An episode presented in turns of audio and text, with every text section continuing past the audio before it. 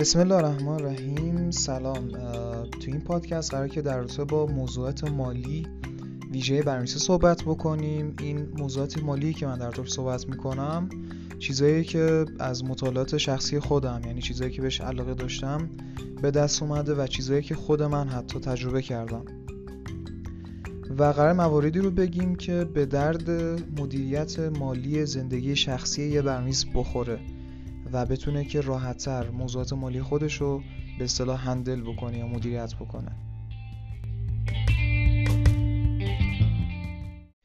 مورد اول بودجه بندیه. ولی قبلش حالا توی یه ویدیوی دقیقه ای اینو من توضیح بدم. ما حدود من حدود سی روز یا شاید چه روز توی تیک تاک و توی اینستاگرام MSC عزیز underline software توی اینستاگرام. اومدم و ویدیوهای یه دقیقه‌ای درست کردم. حالا می‌دونید دیگه فعلا توی سال 99 ماه اردیبهشت میشه گفت. یه limit ی حالا وجود داشت اون موقع. من نمی‌دونم الان شاید برداشته شده. این الانی که داری اینو گوش میدی. ولی limit ی وجود داره که یا سی ثانیه‌ای یا 15 ثانیه‌ای باید باشه ویدیو یا 60 ثانیه‌ای. و من مجبور بودم که توی یه دقیقه سرتش رو هم بیارم. یه سری موارد رو سریع گفتم و لازم دیدم که توی یه پادکست فکر می‌کنم این پادکست مثلا 15 دقیقه یا 20 دقیقه بشه. سعی می‌کنم توی این مدت زمان من مدیریتش بکنم. قراره که این شیش موردی که من توی اون یه دقیقه فقط تیتروار ازش رد شدم رو یکی یکی توضیح بدم. مورد اول بودجه بندیه و یه ضرب مسائل ایرانی ما داریم و تو اون ویدیو یه دقیقه هم من گفتم با اینکه زمان کم بود ولی اونقدر این ضرب مسئله مهمه که دوست دارم اینجا هم بگم. میگه که به حال آن کس باید گریست که دخلش بود 19 و خرجش 20 یعنی طرف چه می‌دونم 5 میلیون تومن 10 میلیون تومن 100 میلیون تومن درآمدشه در ماه ولی خرجش مثلا 150 تومنه. چه می‌دونم 10 تومن در میاره 15 تومن خرجشه و می‌بینیم دور اطرافمون با آدمایی مواجه میشیم که مدیریت مالی ندارن. یعنی می‌دونه که اگر اینو خرج بکنه یه جا مشکل می‌خوره ولی بازم انجام میده. چرا؟ چون آدمیه که مدیریت نداره و مدیریت هم به یه مهارت دیگه. می‌تونه که کسبش بکنه می‌تونه که تمرینش بکنه و کم کم کسی بشه که می‌تونه مدیریت مالی بکنه. نمی‌تونیم بگیم این اصلا یه صحبت مزخرفی که ما خیلی همون به شادت داریم و میگیم اینه که نه دیگه من همینم که هستم اصلا کلا من آدمی که فلانم. در صورتی که میشه تغییر داد خصلت خودمون رو می‌تونیم تغییر بدیم.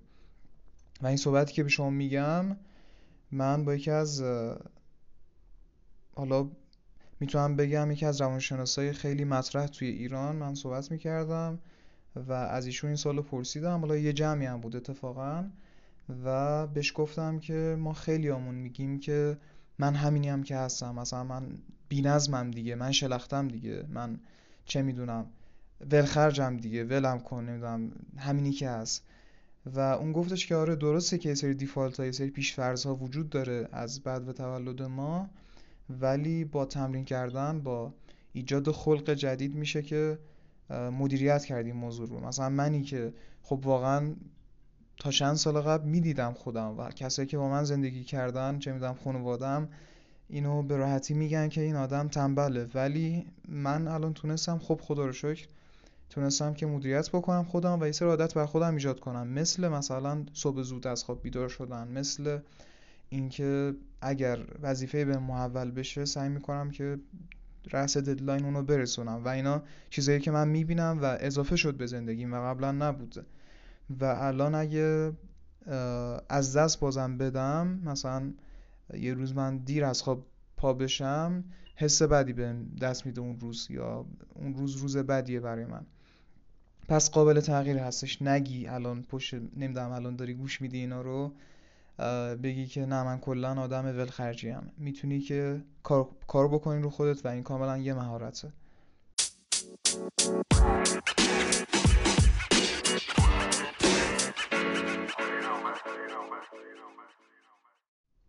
خب بریم سراغ مورد اول بودجه بندی. پس کل بحث اصلی که ما داریم و اون هسته اصلی این پادکست ما سر اینه که باید مدیریت بکنیم. یعنی بحث بحث مدیریته. مدیریت یعنی این که به اندازه همه چیز باید باشه. نه به سمت افراد و نه به سمت تفریط در تو بودجه بندی هم همینطوره. یعنی اینکه ما بدونیم من مثلا مصطفی صالحی پور چه خرجایی نیاز دارم و چه چیزایی رو باید save بکنم چه مقدار پول save نیاز دارم و اینکه کیفیت زندگی من که کاملا بستگی داره به اینکه من سلیقه‌ام چه بستگی به سبک زندگی من داره چقدر باید باشه. ببین داستانی که هست اینه که کیفیت زندگی شاید چه می‌دونم مدیر عامل شرکت اپل متفاوت خیلی از کیفیت زندگی من و یه جایی تغییر این کیفیت زندگی هم دست خودمون نیستش. یعنی من الان نمی‌تونم کیفیت زندگی خودم و خودم در اندازه مثلا چه می‌دونم مدیر عامل شرکت اپل بکنم.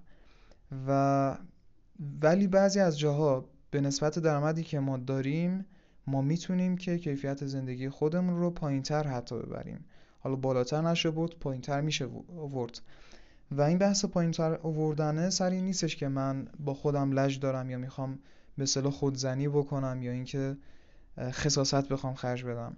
بحث سر اینه که بعضی از مواقع شاید شرایط اقتصادی یا شرایطی که ما برایمون تحمیل شده یا برایمون به وجود اومده برایمون به وجود اومده ایجاب می‌کنه که من چه می‌دونم تو این مسئله کمتر خرج بکنم یا تو اون مسئله مبلغ هزینه بیشتری رو اختصاص بدم یا ندم؟ و این بهش میگن بودجه بندی و کاملا مشخصه. اما این بودجه بندی بر اساس موردیه که حالا من توی مورد سوم بهش اشاره می‌کنم و اون بحث نیازه. یعنی اینکه من زمانی که بررسی می‌کنم ببینم که چه چیزی به درد من می‌خوره و چه مقدار باید بهش هزینه اختصاص بدم و یه خط قرمز برای اون تعیین بکنم که نباید از این بیشتر بشه این خودش بهش میگم بودجه بندی. و این بر اساس چیه؟ بر اساس نیازه. حالا برای اینکه ببینیم ما دقیقا چه خرجایی داریم که یه لیست ازش تهیه بکنیم و برای اون به صورت کاملا عاقلانه خط قرمز تعیین بکنیم نیاز داریم که خودمون رو به صلاح مانیتور بکنیم.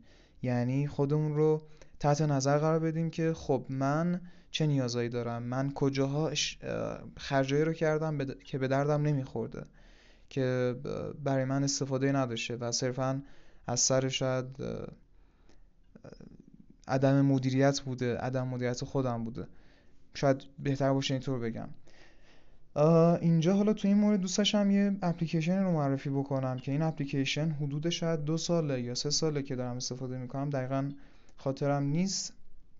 حداقل شاید یک سال حداقل شاید یک نیم سال یا دو سال. و اسم این نرم افزار نیوه که بخوام دقیقتر توضیح بدم یه اپلیکیشنیه که حسابدار شخصی شماست. و شاید بگید که خب نرم دیگه هم هستن. من بررسی کردم نرم دیگر رو. شاید مثل من باشید که بحث گرافیک user interface یا UI طراحی رابط کاربری براتون مهم باشه و بر من خیلی مهمه.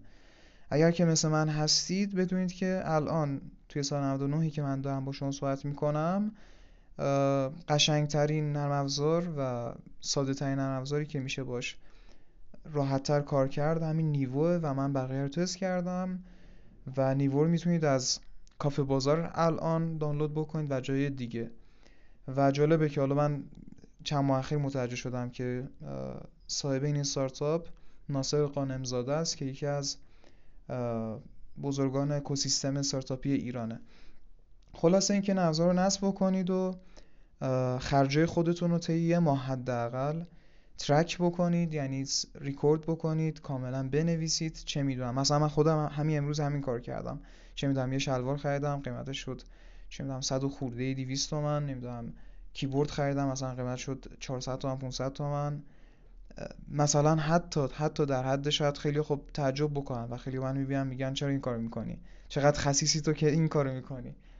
ولی آره بحث سر اینه که قراره که ترک بکنیم خودمونو که ببینیم کجا داریم خرجایی رو می‌کنیم که به دردمون نمی‌خوره. مثلا من بیسکویت خریدم و چهار تا بودن و مثلا قیمت اینا هر کدوم 2000 تومن بود و من مثلا دوازده هزار تومن خرج کردم این خرج اختصاص داده شده به این کالا و این ترک میشه و این ثبت میشه. حالا امکانات جالب دیگه هم داره که میشه دستبندی تعیین کرد میشه قیمت خب طبیعتا باید ثبت بشه و تگ گذاری هم میشه کرد و جالب این مسئله. پس بودجه بندی رو یادتون نره. بعد از یه ماه می‌دونید که الان چه چیزهایی رو باید حذف بکنید و چه چیزهایی رو باید بیشتر بهش دقت بکنید. شاید بیشتر لازمه که خرج بکنین. برای من همچین مواردی بوده. یعنی دیدم که توی این مورد من می‌تونم که از خرجه دیگه هم بزنم. سر این مورد, مورد بیشتر به صلاح هزینه بکنم و اتفاق بهتری میفته برای من. و صحبت دیگه نمیمونه فکر می‌کنم در تو با بودجه بندی و حتما انجامش بدید.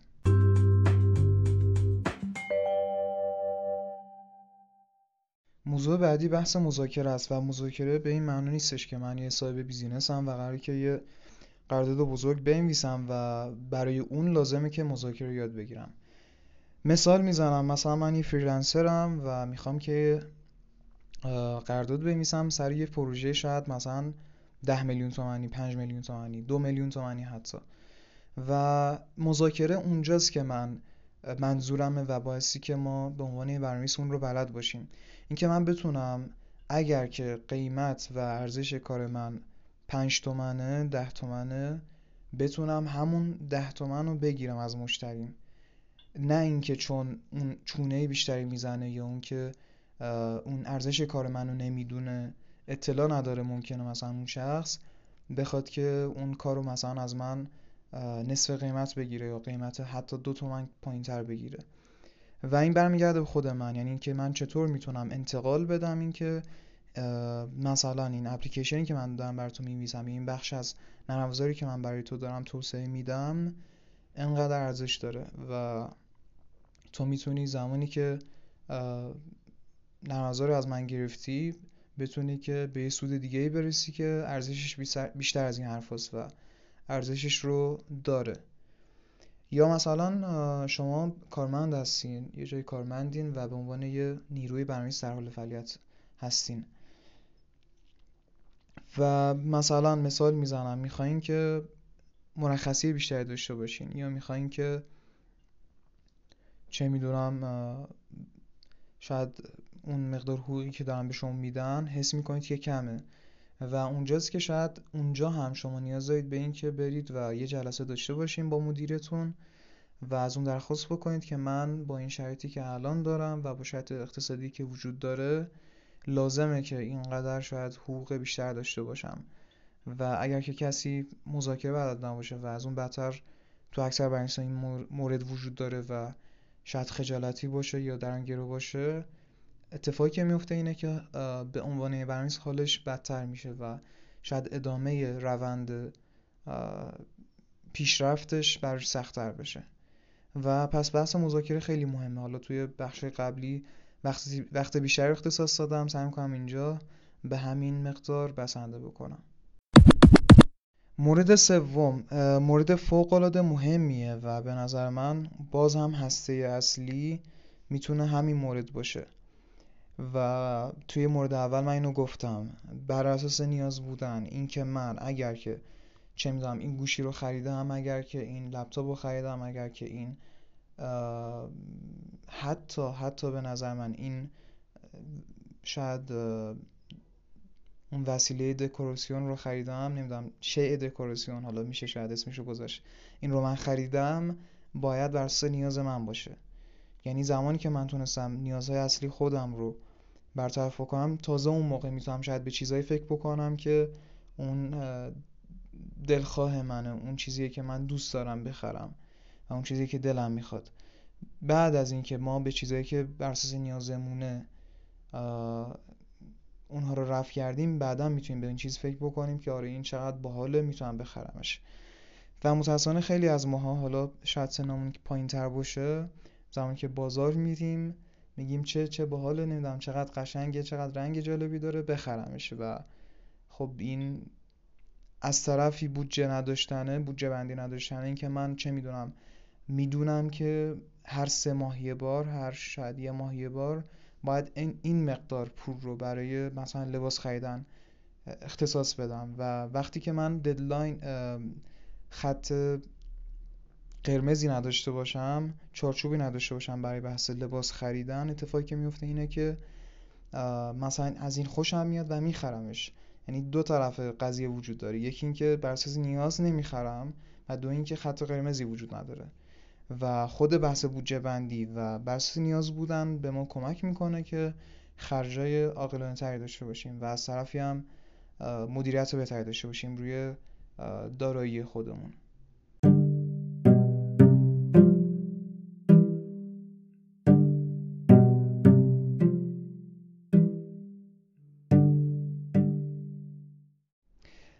بحث بعدی که می‌خوام در طور صحبت بکنیم این مورد چهارم یعنی وام گرفتن. وام گرفتن خب موضوعیه که خیلی همون شاید علاقه شدیدی بهش داریم و خوشحال میشیم که یه جایی وام میدن و ولی موضوعی که وجود داره اینه که وام گرفتن در کل همه جای دنیا و می‌بینیم که خیلی از کشورها مردمشون خیلی چیزا رو دارن ولی با وام با وام گرفتن های طولانی مدت اون چیزها رو دارن و صاحبشن و اتفاقی که برشون افتاده اینه که خیلیشون راضی نیستن. میگن این خونه ای که من دارم خونه من نیست خونه بانکه. چه می‌دونم این وسایلی که من دارم وس... وسایل من نیست وسایل بانکه. و موضوعی که در تو وام وجود داره حالا ما به کشور دیگه کاری نداریم و متفاوت وضعیتی که دارن اونها با ما اینه که وام گرفتن اون قدرت خلاقیت رو از بین می‌بره. قدرت فکر کردن از بین می‌بره. یه مقدار حس خفگی به آدم دست میده و انگار که زنجیر و قل زنجیر شده است و نمی‌تونه که تصمیمی رو بگیره که شاید اون تصمیم می‌تونه متحول کننده باشه براش از نظر مالی. و وام گرفتن در کل چیز جالبی نیستش. چیز کاملا منفیه. اما خیلی جاها شاید توی سری شرایطی که ما قراره مورد بعدی رو من بعدا بهش دقیقتر بررسی می‌کنیم اونجایی که من قرار دارایی بخرم دارایی داشته باشم شاید وام گرفتن استراتژی درستی باشه.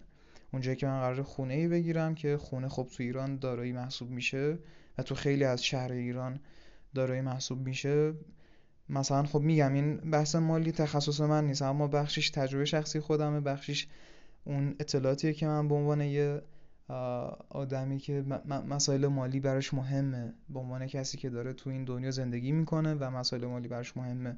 رفتم اطلاعات کسب کردم. اینها رو دارم بر شما بازنش میدم به اصطلاح. از خود من نیستش. ولی یه سری دارایی وجود داره و توی بعضی از توی اکثر شهرهای ایران خونه دارایی محسوب میشه. و شاید استراتژی خوبی باشه که ما برای خرید خونه یه جایی وام بگیریم و یه قرض بکنیم. و این مورد خب می‌تونه بستگی داشته باشه به شرایط مختلف.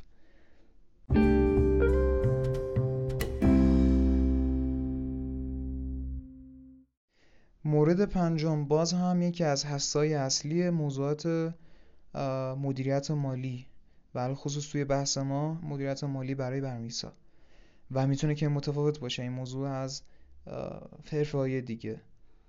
و البته خیلی از موضوعاتی که من اینجا صحبت کردم می‌تونه برای حرفه های, دی... های دیگه و برای اشخاص دیگه هم مفید باشه اما به حال فوکوس ما و تمرکز ما روی برنامه نویساست اینکه دارایی نبدهی این دارایی نبدهی رو شما یه جورایی تو هر کتاب موفقیت مالی یا مهارت مالی باز بکنید می‌بینید اینو.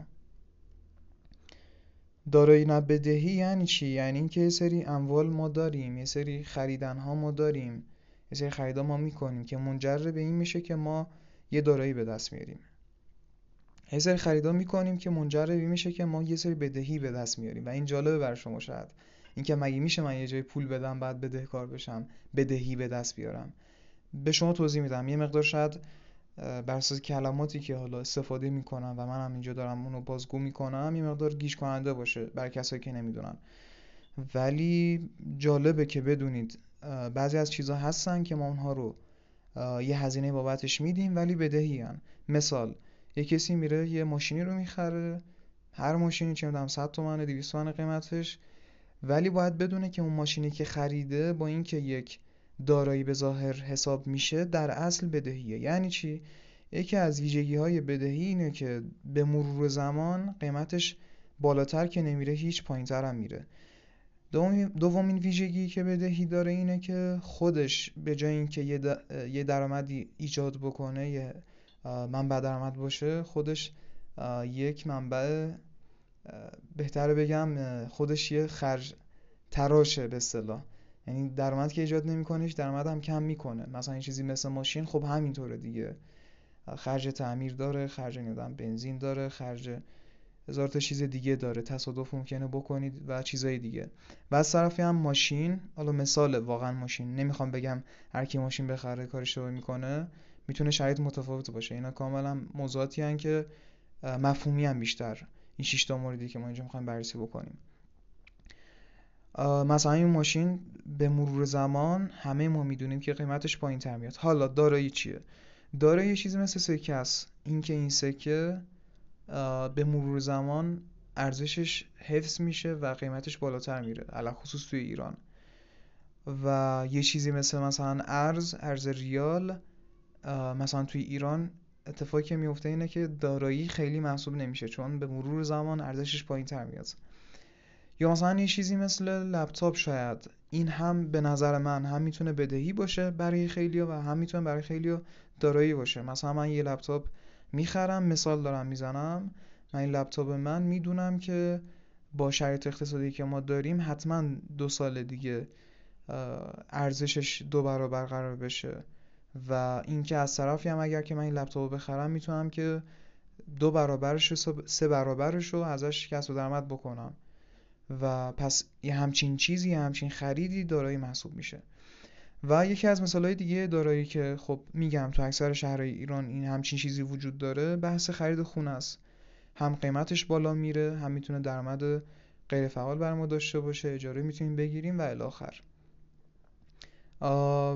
واقعا ممنونم از کسی که این مورد هم آموزش داد و واقعا یکی از چیزایی که اگر آدم دائما توی خریدهاش بهش دقت بکنه می‌تونه که خریدهای عاقلانه تری داشته باشه و یه مقدار از خرید احساسی فاصله بگیره. به هر حال هر کاری ما بکنیم بخش اعظمی از تصمیماتی که ما می‌گیریم علا خصوص توی خریدهامون و موضوعات مالی احساسی هن و نمیشه کاریش کرد. و اگر که یه مقدار مطالعهمون بالاتر بره و یه مقدار بیشتر تو این فضا باشیم خب منطقی تر می‌تونیم رفتار بکنیم. مورد آخر و موردیه که شاید به دانش خیلی خیلی بیشتری نیاز داشته باشه. اما من می‌خوام اینجا یه مقدار سادهش بکنم. یعنی واقعا برای ماها ساده ساده میشه این مسئله. سرمایه گذاریه وقتی که سرمایه گذاری رو ما اسمش رو میاریم کسایی که به لحاظ مالی شرط بدتری رو دارن و جزء دهک های پایینتر جامعه هستن خیلی سریع میگن که بابا ما که اینجور چیزا بلد نیستیم ندام سکه بلد نیستیم بخریم کی بخریم کی بفروشیم بلد نیستیم بورس چیه بلد نیستیم نمی‌دونم هزار تا چیز هزار تا فرصت مالی رو بلد نیستیم که چطور باش رفتار بکنیم. اما من می‌خوام توی این پادکست که مربوط به برنامه‌نویسی میشه خیلی سادهش بکنم. یه راه خیلی راحت سرمایه گذاری توی بحث برنامه‌نویسی اینه که ما هزینه‌ای که داریم ولو کم باشه رو به آموزش خودمون اختصاص بدیم. و آموزشی که من در طور صحبت می‌کنم صرفا آموزش فنی نیستش. و اینکه من مثلا زبان PHP رو یاد بگیرم یا فلان framework رو یاد بگیرم یا فلان تکنولوژی رو یاد بگیرم صرفا این نیست و می‌تونه که این آموزش من آموزشی باشه که توی حیطه توسعه فردی باشه. و به نظر من این مورد شیشم با اینکه خیلی خیلی مهمه برای ماها می‌تونه حداقل خیلی ساده سازی بشه و اینکه روی خودت سرمایه گذاری بکن. یه آقایی بودن حالا اسمشون من یادم رفت توی شبکه ایران کالا یه برنامه بود حالا نمی‌دونم الان هست یا نه پایش پلاس و ایشون میگفتش که من و سن زیادی هم داشتن ایشون حالا میان سال محسوب میشن می‌کنم 50 60 سال سنشون بود. کار نداریم به این موضوع. ایشون یه حرف جالبی زد. گفت بعد از سالیان سال من به این رسیدم که بهترین و بزرگترین سرمایه‌گذاری که من رو خودم کردم سرمایه‌گذاری رو خودم بوده و اون دانشی که من کسب کردم یا اون جایگاهی که من بر خودم ایجاد کردم. و منی که خب خیلی شفاف میگم و اصلا رو درباسی و شاید تعارف نیستش. منی که جایگاه به نسبت خیلی پایین تری دارم نسبت به اون شخص وقت جایگاهی که من نسبت به شما دارم به خیلی از شما دارم می‌تونه پایین تر باشه می‌تونه در سطح شما باشه. تو همین مدت زمان کمی که دارم فعالیت می‌کنم تو بحث شاید برنامه‌نویسی و کسب و کار به این رسیدم واقعا. اینکه اونجایی که من شاید می‌خواستم یه صحبتی بکنم با یه شخصی و اون چیزی که به چشم اومد توی طرف مقابل بحثی بودش که من چقدر ارزش دارم. چقدر من دانش دارم چقدر تخصص دارم و همه اینها برمیگرده به اینکه من چقدر طی این سالها رو خودم سرمایه‌گذاری شخصی کردم و شاید سرمایه‌گذاری کمتر به چشم بیاد چون به مرور زمان شکل می‌گیره و جمع میشه. اما زمانی که مدت زمان قابل توجهی میگذره می‌بینید که مثلا طرفی که چهار سال پنج سال وقت گذاشته هزینه کرده سختی کشیده می‌بینه که آره من الان متخصصی هم تو ایران که شناخته شدم و همونه که خودش میشه یه موتور موتور تولید کننده درآمد برای اون و اعتبارش حساب میشه. دوستان به هر حال خودم متعهد کردم که اینو برای شما ضبط بکنم. حالا مواردی که اونجا من توضیح دادم 6 تا مورد بود خیلی سریع گذاشتم و دوست داشتم که به تفصیل هر کدوم رو توضیح بدم و به حال این کارو کردم و خوشحالم از این بابت. حالا اگر که یه مقدار انرژیم پایین بوده امیدوارم که بتونم توی پادکست بعدی اونو جبران بکنم. فکر کنم دومین پادکستی که من دارم میدم بیرون و حتما اشکالات زیادی داره. قبل از اینکه بگم به بزرگی خودتون ببخشید ازتون می‌خوام که همینجا هر جایی که هستین دارین گوش میدین کامنت بذارین که اشکالاتش چی بوده. حتما همه رو نگاه می‌کنم و دست شما رو پیشا پیش میبوسم پیشا پیش پیشا پیش میبوسم برای اینکه باعث پیشرفت من میشه این مواردی که شما ذکر می‌کنین. و دمتون گرم دیگه. انشالله که توی پادکست بعدی شما رو می‌بینم. و خدا نگهدار.